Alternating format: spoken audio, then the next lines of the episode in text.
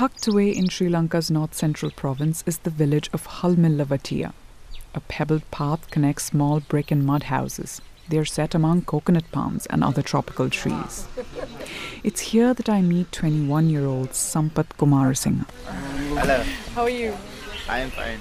But you can tell he isn't fine. Despite the brutal summer heat, he's wearing a wool hat. He speaks softly and he moves slowly for someone his age. Kumarasinghe's kidneys are failing. They're no longer filtering waste from his bloodstream. My body is weak, he says. Like most people here, Kumarasinghe is a rice farmer, but he says he can no longer work on his farm. He's being kept alive by dialysis twice a week at the regional hospital, and he's hoping to get a kidney transplant. Kumarasinghe is one of thousands of people in the North Central province suffering from chronic kidney disease. 15% of the population here is affected, according to the Sri Lankan Ministry of Health. The public hospital in the provincial capital of Anuradhapura treats at least 2,000 chronic kidney disease patients every month. Dr. Rajiva Dasanayaka is the hospital's kidney specialist.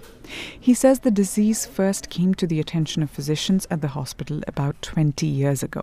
They started noticing that there was a number of deaths due to kidney disease, and the physicians at that time uh, noticed that it was not happening in the rest of the country. Dasanayaka says these patients didn't fit the profile of typical kidney disease patients. They didn't have diabetes or high blood pressure, the common causes of chronic kidney disease worldwide.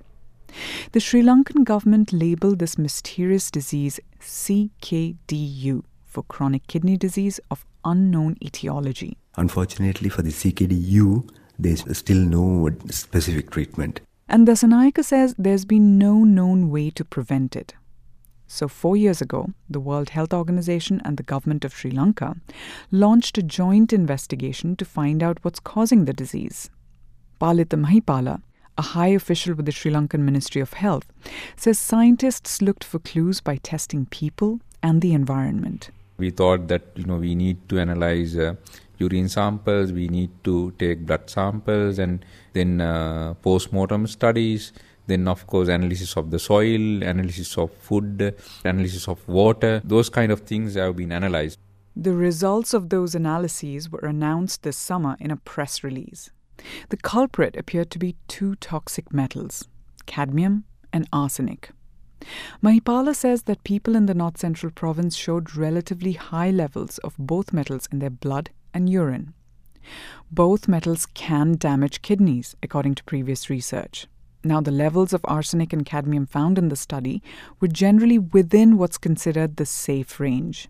But Mahipala thinks that continuous exposure to those levels may have damaged kidneys. Probably the chronic exposure would have been, you know, a reason for this.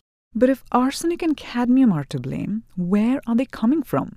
The new study suggests the source may be farm chemicals. Certain uh, fertilizers, agrochemicals contains uh, cadmium and arsenic. Cadmium is found in some fertilizers. Arsenic is an active ingredient in some pesticides, although it's illegal to use those pesticides in Sri Lanka. The new study suggests that chemicals containing these two metals are contaminating the region's food and air. That said, the government has yet to publish its full study, and the companies that import and sell pesticides and herbicides contest the government's conclusion. Senarath Kirivatturuvage is with the trade association called Crop Life Sri Lanka. We believe the evidence is not scientific enough to say that the pesticide is the main reason for this chronic kidney disease. And these findings are not published in reputed scientific journals elsewhere. Some doctors and scientists familiar with the study agree that more research needs to be done, but many believe that farm chemicals are at least partly to blame. You see, farm chemicals are so cheap here thanks to government subsidies that farmers tend to put far too much on their fields. The government, in its press release, recommends that farmers reduce indiscriminate use of fertilizers and pesticides to protect their kidneys. Yet little has been done to spread that message to the people who should hear it. Farmers I spoke to in the North Central Province said they don't even know about the study. J.A. Jayaratna lives in a small village called Mihintale, a few miles from the regional capital. He's 46 years old and has chronic kidney disease. No, they haven't told me about the cause of the disease. Jayaratna shows me his stock of fertilizers. A few plastic sacks are piled in one corner of a shed. He says he has no plans to change his use of farm chemicals. There's no change in fertilizers. We'll use these fertilizers for the next crop. Not only do farmers not know about the government findings, consumers haven't been told what foods are most likely to be contaminated with arsenic and cadmium. The government says it will release that information after it's done more detailed studies. But the fact that the WHO and the government have not publicized their findings to the affected population frustrates doctors, including Palita Bandara. He's the top health official in the North Central province. We have to start to knock out the agent from the people because day by day it will accumulate to the skin, blood, and other peripheral organs, including kidney. Bandara says since farm chemicals are the suspected source of the toxic metals, the government should improve measures to test fertilizers and pesticides imported into the country. He says many fertilizers come from China. We don't know what type of chemical ingredients, elements are there in the fertilizers. As for pesticides, last year customs officials did test some imports and found four kinds of pesticides contained arsenic. Those pesticides were initially seized by the authorities but later released. The head of the Pesticide Regulatory Agency assured the public that the arsenic levels were too low to cause any harm. But the president of a professional association of government doctors, Aniruddha Padeniya, sees the incident as evidence that regulators are reluctant to police the agrochemical industry. That showed me that there is certain vested interest going on. For its part, the government says it is looking more closely at agrochemicals imported into the country. But Padeniya believes that the government has been too slow to address chronic kidney disease. He says the illness should be a national priority. We are losing the very productive crowd in the country, and they are farmers. They feed us. So I think we have to save them because they don't have the ability to save themselves. Still, there are many unanswered questions.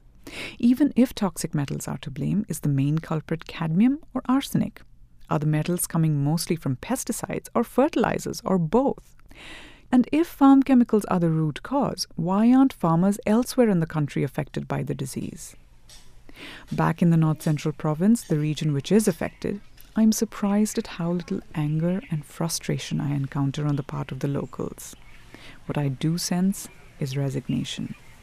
P. Dingiri Manike is the mother of the 21 year old kidney patient Sampath Kumarasinghe. She says ever since she found out about her son's disease, she's been sad. I'm still sad, she says. And yet, when I ask about the role of the government, she says she's grateful. She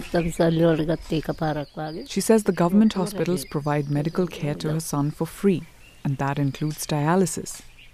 In other countries that have been struck by a similar kind of kidney disease, like Nicaragua, few people get dialysis. It's an expensive procedure. Here in Sri Lanka, the government is expanding access to dialysis and kidney transplants. That is keeping many patients alive. But what frustrates doctors and public health officials is that more isn't being done to keep people from getting sick in the first place. For the world, I'm Ritu Chatterjee, Anuradhapura, Sri Lanka.